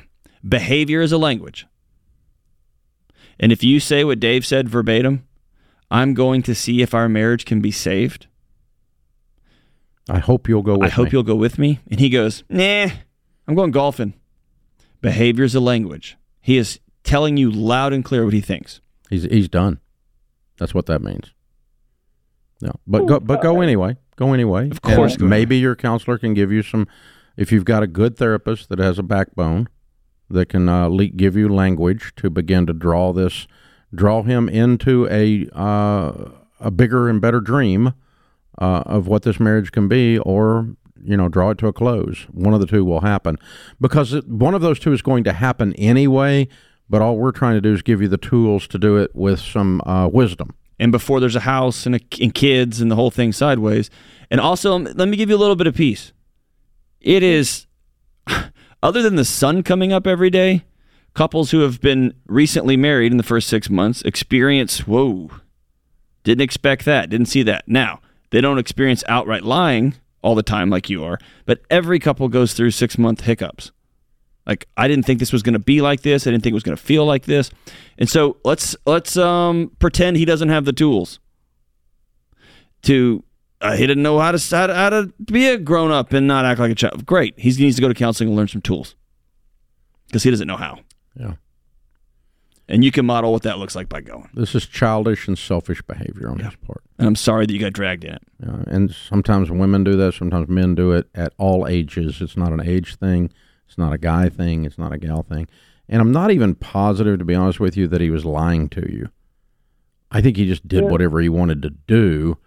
And it wasn't like he was sneaking around. The golf clubs were put on your front porch. So this isn't That's like he had some pattern of financial infidelity is when you have a pattern of lying that is a broken trust. And I don't think that uh, the I think the only trust that he was going to follow this plan was in your mind. I don't think this guy ever signed up for the trip you took him on.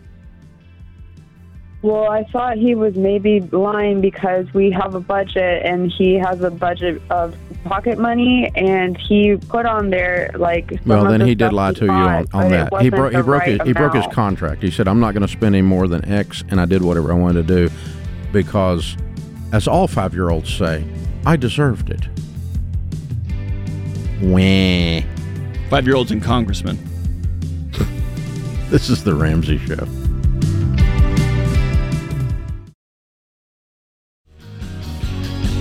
Jade Warshaw, Ramsey Personality, is my co host today. Thank you for joining us. This is The Ramsey Show. Kate is with us. Kate is in Jacksonville, Florida. Hi, Kate. Welcome to The Ramsey Show. Hi, Dave. Hi, Jade. Thank you for your time today. Sure. What's up? Um, I have a question of uh, whether or not I should pay off my mortgage using some of my CDs and investments. What kind of investments are they? Um, it's they're diversified uh, with capital growth, um, mid capital growth, core bonds, those kind of things. Non-invest- Um, non- It was a life insurance non-retirement? from my. I'm sorry. Non-retirement. Um, well, it's kind of turned out to be retirement. No, is it Um, in it a was 401k or an IRA?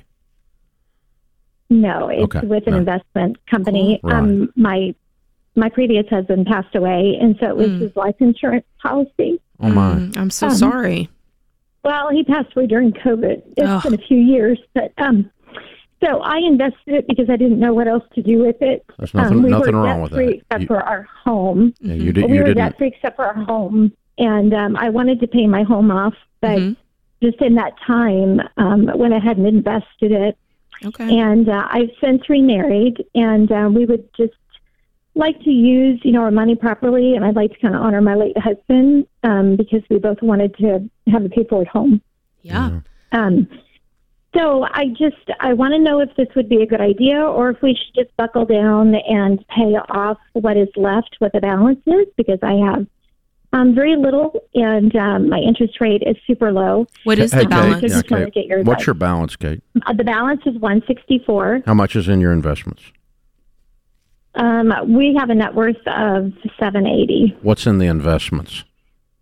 Um, that's probably about a total of four sixty seven. Oh yeah. So you could pull some out and be mortgage free quicker than you know it. Just know that you're going to be on the hook for some taxes when you cash this out, right? Okay, well, the CDs, I guess not, because when they roll over, I probably wouldn't do it in a big chunk. I'd have to, you know, because they're rolling over at different times. I have about Mhm. four different CDs that I could pull from, Mhm. about a hundred thousand, Mhm. and then probably have to take the excess from uh, the fund. So there may be a penalty with that. Is that Mhm. correct? Yeah. No, there won't be a penalty. If you've invested in mutual funds, the only thing you'll have is taxes on what it is increased that you've not paid taxes on. If you get any capital gains on it, that's all. But your broker can tell you that. I, I wouldn't wait on the CDs to roll over. I'd just cash them out and do it. I'd be debt free this Oh. week. This week I'd be done. Okay, and so a second part to my question. Um, so if we do this, um, I have a daughter who is a special needs adoption through the state of Florida. She's 23. Um, she'll always have to be under my care. I do want to give her a sense of independence. We could build something on the property that we're on, this house that we would pay off, or if we could potentially find something in the next few years to move, would it still be a good idea to pay off this mortgage? Pay off the mortgage this week. And Oh, then decide what you're going to do with uh, whether you're going to add on or whether you're going to purchase is a different decision, and you're going to do that later. Okay. Yeah, it doesn't it doesn't change Right. anything because there's no time that you're going to lose money as a result of having paid off the mortgage. When you if you sold this house and moved to another one, they're going to give you a check at closing for all of the money. Right. It's not like you're consuming this money. You're moving it from investments to a paid off house, from one asset to another. And so the money doesn't go away, it's still sitting there. And so if you 2 years from now, 3 years from now say, "Hey, we're going to go buy this neat little place that's got a mother-in-law apartment for our special needs 25-year-old by then." Um, yeah, you can do you just sell your house, take the money out of it and use that to purchase the next one, maybe with some of your other debt money or maybe not, but somewhere in there. But pay off your mortgage this week, Kate. This back and forth worrying about this, worrying if you did the right thing, is causing you more angst than it's worth. Mm-hmm. Just make a decision, pay off the mortgage, and then you're going to get you're going to have a sense of peace just from having made a decision. That's right. It- It's all this all over the place that's driving you crazy. And you're wondering if you're doing the right thing all the time. And you are doing the right thing. By the way, you didn't do a dumb thing by investing the money. I think that's a very smart thing to do. You let it sit there while you're going through the grieving process. You reset your life, remarried now. And wow, I mean, you've gone through a lot in the last 36 months. And you kept your head about you through that. So, congratulations. Very, very well done. Britain is in Oklahoma City. Hi, Britain. How are you? Hey, Dave, how's it going? Better than I deserve. What's up? So I've got a question. Um, my parents raised me in a Dave Ramsey home where um, now I'm 27 years old and I don't have any debt on my house, my cars, no student debt anywhere. Man, you got to go home and Um, kiss your parents on the lips. You're 27 years old with a paid for everything. Way to What go. great moms and dads. Yeah, yeah. But this is this is my question. Uh, I read somewhere Dave Ramsey's worth 600 million dollars, and I want to get into that kind of wealth for my family and impacts that I can make with that kind of mo- that kind of money. Um, so I don't know how I get to the hundreds of millions of dollars with the kind of money that I'm making now. Um, I think if I stay disciplined and conservative, I can definitely be multimillionaire. But um, hundreds of millions of dollars without taking on debt, I don't see how I'm going to get to that point. I, I love real estate. My wife, my wife is a realtor, and that's what we were really looking into a lot of projects in real estate. But what would you tell me? I, I just don't know time wise. That's the biggest constraint. How do you get to that much wealth? Well, I, I think you set intermediate goals, number one. Number one, I'm going to work a traditional plan and go for the first five to 20 million. And the traditional plan that we talk about here all the time will put you in that category. But no, you're not going to become a billionaire with your 401k. It's mathematically impossible. So, um, and what you've got to do in that case is study billionaires. For instance, you could comb through and say, okay, uh, Forbes 400 are all billionaires now. You don't make the 400 anymore unless you're a billionaire. A billionaire is a thousand million. It's a completely different stratosphere. Okay.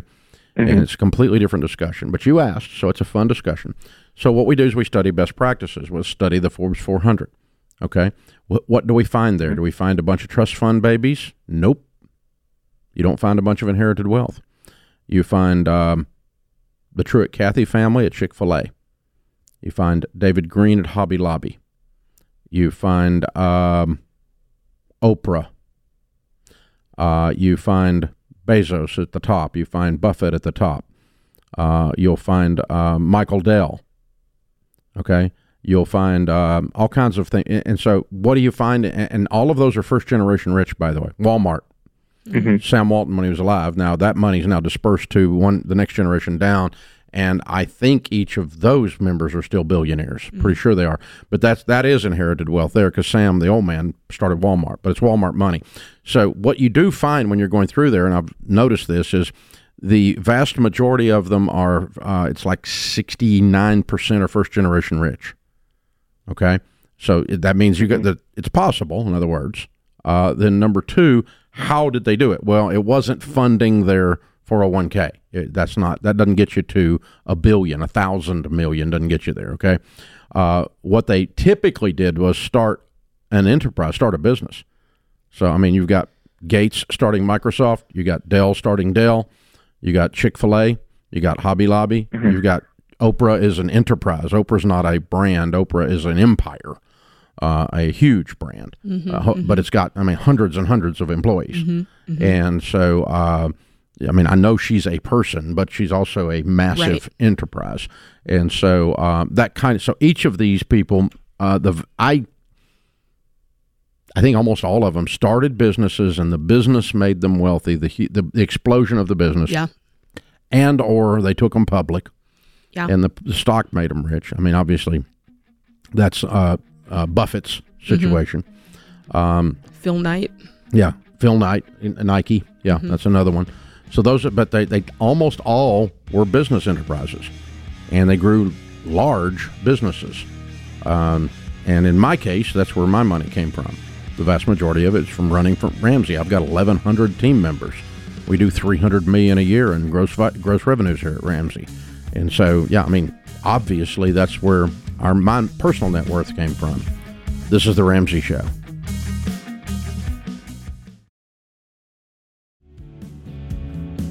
George Kamel, Ramsey Personality, is my co host today. Hey guys, uh, you can help us out if you'd like. You are our best marketing, telling your friends about us. And you can do that by sharing the show, share, hitting the share button, sharing a link, or just telling people where you listen. Uh, however, you're doing it, whether it's YouTube, a radio station, TBN, it doesn't matter. We'd love to have you tell people about us, and uh, you can use the technology to do that, or you can use your mouth to do that. I don't care. Thank you. You can subscribe and follow, depending on whether you're podcast, YouTube, whatever. Hit the click button. It makes a big difference if you actually do that because it it changes the way the algorithms work, and it pushes our show forward for other people when they're searching to find it and so it changes the search engine, so, so to speak. And so uh, please help us with that uh, by subscribing, sharing. Oh, and leave a five star review. That's always helpful too. And uh, we've let, gotten some really nice reviews. People are nice. Yeah, there are really nice people out there, There are. and the trolls they'll always be there. Just ignore them. Well, there's never been a statue erected to a critic. That's not that I can think of. So just keep that in mind. If you're a critic, keep that in mind. You may not want a statue, but you just need to know that, in other words, people don't admire that, the fact that you live in your mother's basement and troll all day long. I got to get my mom to leave a review because she watches on TBN every day. Oh. And she now sees it on a big screen. and She says, You need to smile more. Oh. So I got to remember, Mom, you're watching out there on TBN. Thanks, Mom, for the media training. So she's my biggest critic right now. Yeah. Well, and your biggest supporter That's true. simultaneously. She's a big fan. It's all in love, George. That's true. She loves to critique. Mama Kamel. and Grandma, too. We got Grandma watching TBN now. Yeah, well, and, and Mama Kamel's getting ready to be a grandma. That's right. Yeah. We're on Baby watch. We could change Dave. her name. That's right. Yeah. All right. Jonathan's with us in Charlotte, North Carolina. Hi, Jonathan. How are you? Hey, how's it going today, guys? Better than we deserve. What's up? Absolutely. So uh, I've had a tough couple of months. I got laid off, but Oh. the light is at the end of the tunnel, and I got hired last week. With Yay! A, um, Better job, I bet. job. It's almost doubled my salary. Whoa! Thank God you got laid off. Exactly. So that's what I'm doing. I'm I'm trying to make sure that I'm doing what's best and what's right with that. And I, I haven't followed your baby steps to a T always. And Well, it's time to start, Jonathan. Exactly. and uh, with exactly. So that's where I want to make sure I'm starting this job. I'm going to get the paycheck the first month. I, I want to make sure that I'm doing this right from now on. Good. I have uh, eighty-seven thousand dollars in student loan debt Mm-hmm. and I have uh, twenty-seven thousand dollars left on my car, Mm-hmm. uh, and otherwise I have no debt. Mm-hmm. I have eight thousand in savings. Um, after I pay this the rent at the first of the month, I, I have eleven and a half. But after I pay rent and everything at the first of the month, I'll, I'll have eight thousand dollars in savings. Mhm. So I have step one. I need to build my way back to step three. Thank the Lord I had it there during the layoff Mm-hmm. and um, I still have twenty four thousand in my Roth um, four hundred one k. Good. Good. And what's Should the I new continue? salary? How much you're making The now? new salary is one uh, one thirty. Wow. Are you married? I am not. Okay, cool. Good for you. All right. So, $114,000 in debt, $8,000 in savings, and $130,000 income. Did I miss something? Nope. Okay. Well, it's it's simple and it's hard because you're used to having that cushion of an emergency fund while being very unsafe and insecure on the debt side. And so, baby, you're in baby step two. You keep saying, "I got to get back to baby step three. You were never there. We got a step in between that we just skipped. We just leapfrogged it. Yeah, you can't get to baby step three unless you've done two. That's kind of the, how the numer, nu- numerology thing works. So, um, Yes. So, so here's My what we're going to do. is- We're going to attack the debts. Mm-hmm. And your car is your smallest one, and we're going to throw Yeah, seven of your eight thousand at that.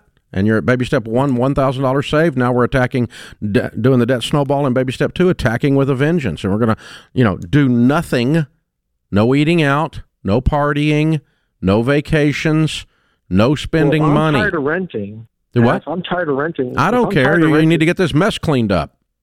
Okay. You're broke. That's why you're a renter. Mm-hmm. Yeah, so let's not be broke anymore. Let's get this mess cleaned up. So you got one hundred and fourteen thousand dollars. If you pay off uh, sixty-five thousand dollars a year, seventy thousand dollars a year out of your one thirty, you're debt free in two years.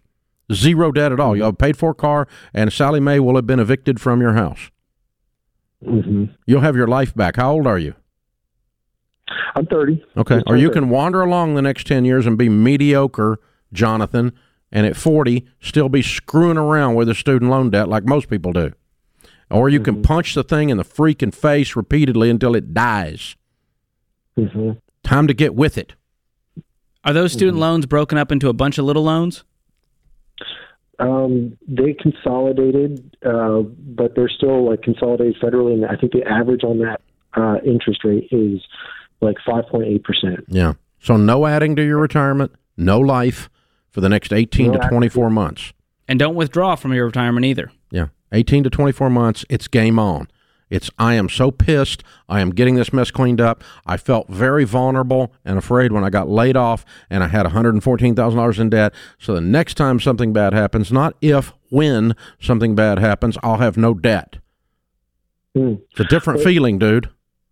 Yeah, but not having, I mean, I because I didn't attack my debt so hard, I had that three months, you know, safety cushion. So when the rain happened, I was okay. Yeah. I, I kind of want to have that. So you know, I kind of don't care what you want. You're broke. Yeah. You call me. Dude, mm-hmm. do this stuff. I'm going to be mean to you. Do it. Come on, I'm your coach. It's halftime, all right? Okay. all Okay. right. Yeah. You, first first half in, in the first half quarter first quarter, you you got a little bit ahead. Second half, you got behind. And now you're coming in from the half, and it's time to get with it and let's get this thing knocked out. You get a new lease on life. You got double your. You got. Thank God you got laid off. You got double your income. And, and no, mm-hmm. listen, we're, I don't want you to stay with no emergency fund for long. The faster you get out of debt, the faster you're going to have a legitimate emergency fund. That's baby step three. But but listen, this millions of people have done what I'm asking you to do for you. Doesn't affect me, man. But listen, don't- don't sit and argue with your personal trainer when he's got a six pack and you have a keg. Don't argue with your personal trainer. You called us. Do it. Do it. Do it. Do it. Do it. Do it. You can do it, man. I'm cheering you on. I'm not fussing at you. You can do this. Hang Here- on. Here's the other part. Okay. The the student loan pause is really what saved him, and that's coming to an end, uh, abrupt halt. And so those payments are coming back. And so you lose another job, you owe as many payments as eighty seven thousand dollars makes up. So next time that happens, you're not safe, and that emergency fund is going to get drained real quick if we don't get rid of these payments. They're Mhm. killing you, man. Yeah. It, it- it's your shortest distance to peace, financial peace. Two words that don't go together, like airline service. Okay.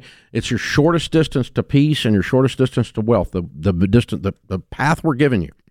Please. The lady just called right before you and said how how wonderfully it worked when she finally decided to work it.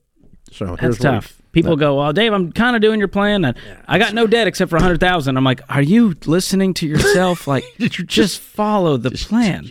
if it doesn't work, come back play, and yell at us. play this us. back later and hear how it sounds. But yeah. you can't do half the plan and then get mad when you get half the results. Don't call us back. Being Well, like, you- your plan here's, the didn't pro- work. here's the problem, George. You don't even get half the results because this thing doesn't. It's not linear like that. Mm. Doing half the plan gives you ten percent of the results.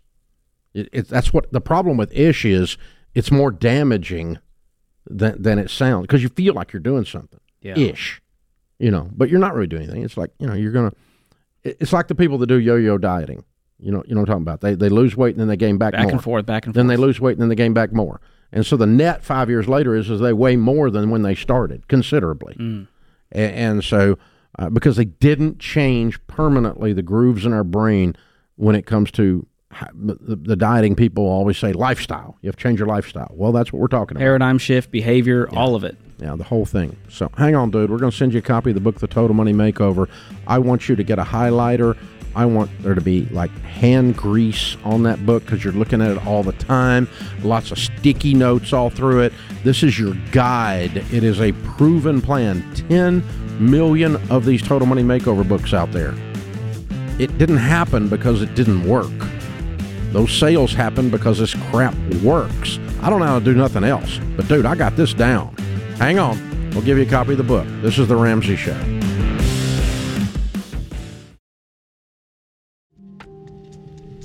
Our scripture of the day, Proverbs 16:3, commit to the Lord whatever you do, and he will establish your plans. Stephen Covey said, live out of your imagination, not your history. Ooh, that one's good. Sharon's in Greenville, South Carolina. Hi, Sharon. Welcome to the Ramsey Show. Hi, thank you. What's up? Um, I am 75 years old, a uh, recent widow, and we have some lakefront land for sale in South Carolina. And I was recently offered uh, full price, $600,000 in physical gold.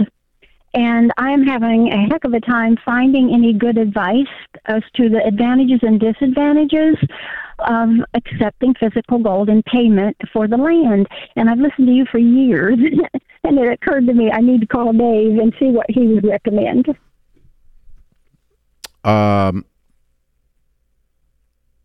Okay, n- number one, if this is real, you don't It is. know. I'm from- You laid eyes on a big giant chest full of gold bullion. That's what I got in my head.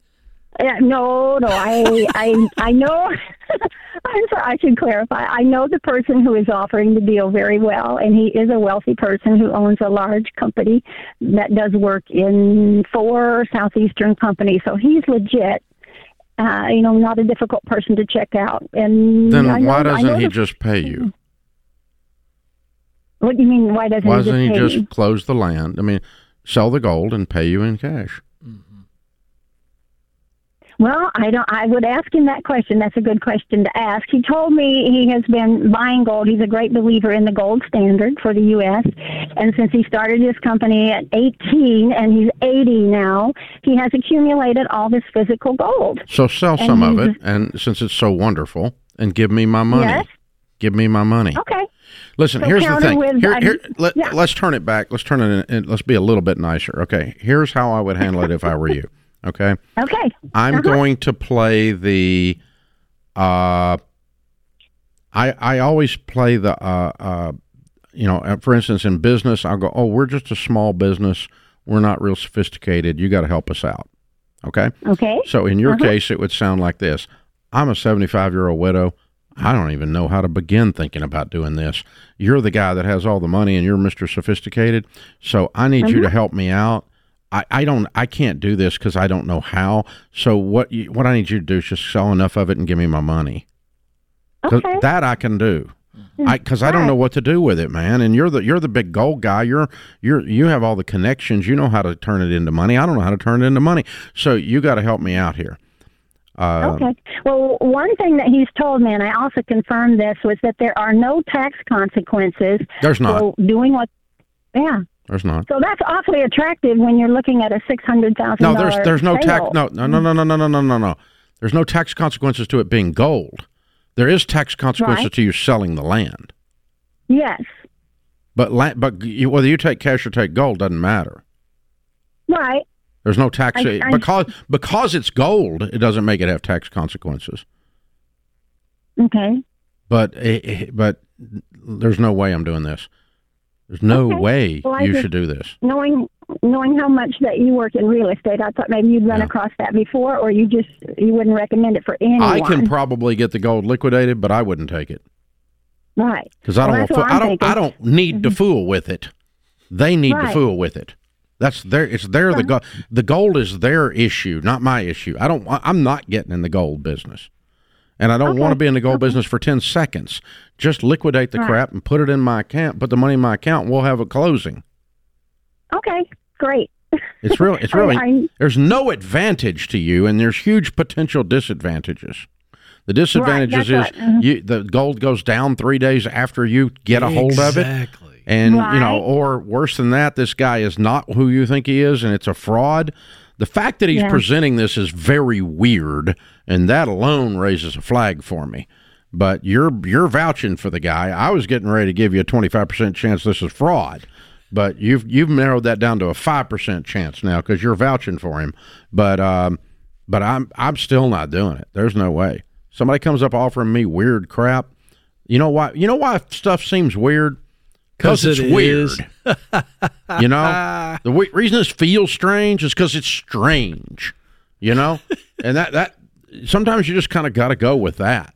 Valerie is in Detroit. Hey, Valerie, welcome to the Ramsey Show. Hi, guys. Thanks. So, I am 23 years old. I just got my master's degree and moved home. I took out $11,000 in student loans in hopes that they would be forgiven. Of course, they're not. Um, my dad says he'll pay them from our education savings account, but he only wants to pay the minimum payment since they're at a 2.75% interest, and my younger brother still has to go to college, so the money will basically keep growing in those accounts. How old are you? Money. I'm 23. Okay, the educational savings account is no longer your father's; it's now yours. Right. I- He's no yes, longer the I- custodian. he doesn't get to choose. You choose. Take the money out and pay it off. okay, you think? I'm positive. Even though like um, I know that I can transfer that money to my younger brother. You can't transfer the money to your younger brother. You have a debt. What do you? What did you get your master's in? Biostatistics. Have you gotten a new job? You gotten a Yes, yes, big girl master's job? yes. Well, I'm living at home and I'm making eighty thousand, so I have. plenty Why are of you money living at I home? Can pay it off because I got the job right before I graduated. So I don't know. I'm not sure where I want to live yet. You're not what? She's not sure where she wants to live. Oh. Yeah. But you're sure you want to move out soon, yes? But you have the job. Probably within the next six months to a year. Yeah. I'm sorry. Wait a minute. You you know where you work, right? yes. So why do you have to wait to move out? Because you know where you work. I don't have any friends around or roommates, and I don't want to live alone. Okay. Um. Yeah. All right. I, I would solve that, and I would. I, it's it's time for you to be out on your own. It's time for you to pay off a student loan. Okay. Okay. You, as fast as you possibly can. If your dad's not going to give you access to this, your parents are exercising an awful lot of control over you for a 21 year old that makes eighty thousand dollars a year and should be standing on her own. Okay. You you're you're you know, it's time for you to move out and be adulting, as they say. Mhm. And uh, so, yeah, I, I would get my own place and I would pay off the student loan and I would do all of that in the next 90 days if I woke up in your shoes. If you were my daughter, that's what I would tell you to do. I love you and I would love to have you stay here, but it's not good for you. So you get to move out. And uh, so I'm kicking you out because you get to fly and be free. Eagles that stay in the nest too long are known as turkeys. So you, you're you're not a turkey at all, Valerie. You're not a bad person. You're a wonderful, sweet, kind young lady. Um, but I, I want you to have some courage and uh, throw your th- throw those shoulders back and walk into the wind, kiddo. And uh, fly, eagle, fly. You know, she's very sweet. I think Yes, everybody could hear how sweet she is. However, one thing I want to mention, Valerie, is that if you go along with this plan, this money that was supposed to be used for your education, and all of a sudden I'm just going to donate it to my brother, I would be concerned about resentment that could creep in and grow. And I just don't think that's healthy. And so this is another boundary issue that Dave's brought up with you leaving. I think there needs to be a boundary on this. If that money was dedicated to your education, use it. Yeah, yeah. And and your dad should just release it. It's eleven thousand dollars, and you should pay it off. It's really by Friday is what you should do. Um, I don't think you're going to do that because I don't think you're going to stand up to your dad. Mhm. So, um, but but I wish you would. I wish you would. I think it'd be good for him, and I think it'd be good for you. And um, uh, it, they're the hardest folks that har for her to her dad. The hardest part of parenting is when you no longer get to tell them what to do. And now you can't use your dad voice anymore. Mm. You have to use the older uncle persuasive voice because it's the only one you got They took your other one away when they left. And sorry, Dad, but you can't stop it from happening. Time marches on. It's time for Valerie to go.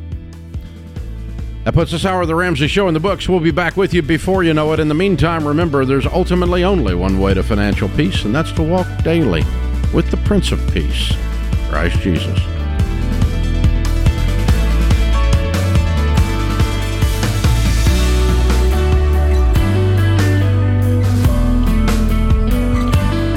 Dave here. You can find all of our shows with the Ramsey Network app on your smartphone. It's the only place to listen to the entire back catalog of episodes. Download the Ramsey Network app in your favorite app store today.